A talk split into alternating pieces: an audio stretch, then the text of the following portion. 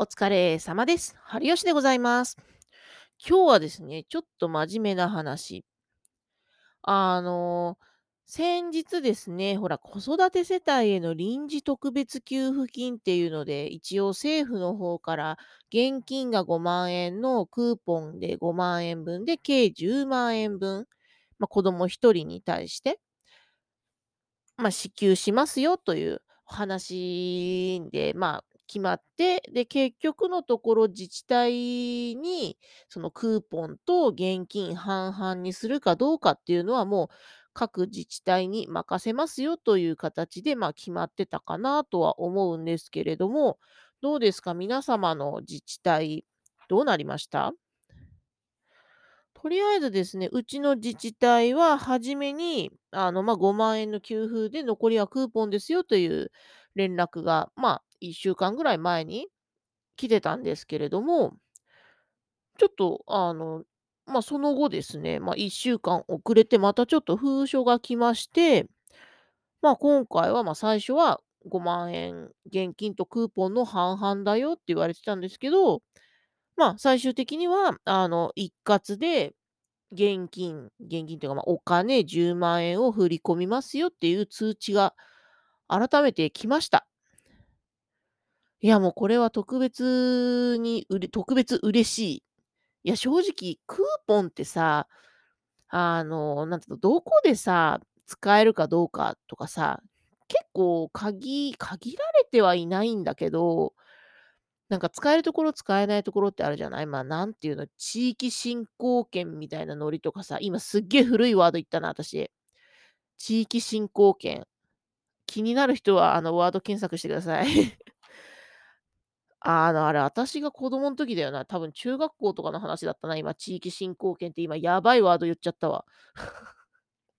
ごめんね、知ってる人は多分私と同じ世代の人。知らない人は、もう私なんかより全然若い人たちだと思うので、気になった人はググってみてください。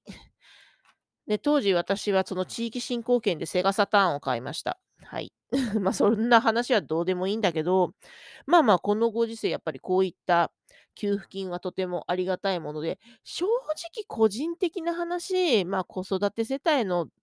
臨時給付ってなってるけど、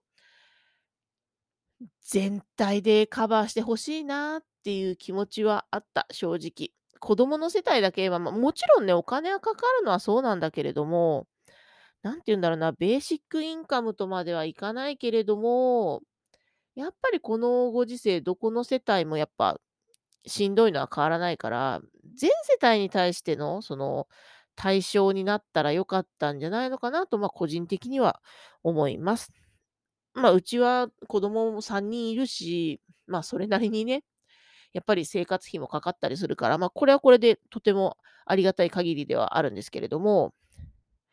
まあ、なんかほら、その、給付対象の、その世帯年収がなんとかとか、共働きでなんかいくらまでとかなんか様々あったじゃない？あの辺の問題って結局どうなったんだろう？そのままになってたのかな？ちょっとごめん、そこまでは詳しくは、あの、追ってないんだけど、うん。正直ね、その辺の、まあ、要は不平等感が出てる状態でさ、そういうのをなんかゴーサイン出してしまうのは、ちょっと個人的にはいかがなものかなと、うん、ちょっと個人的には思いました。うん。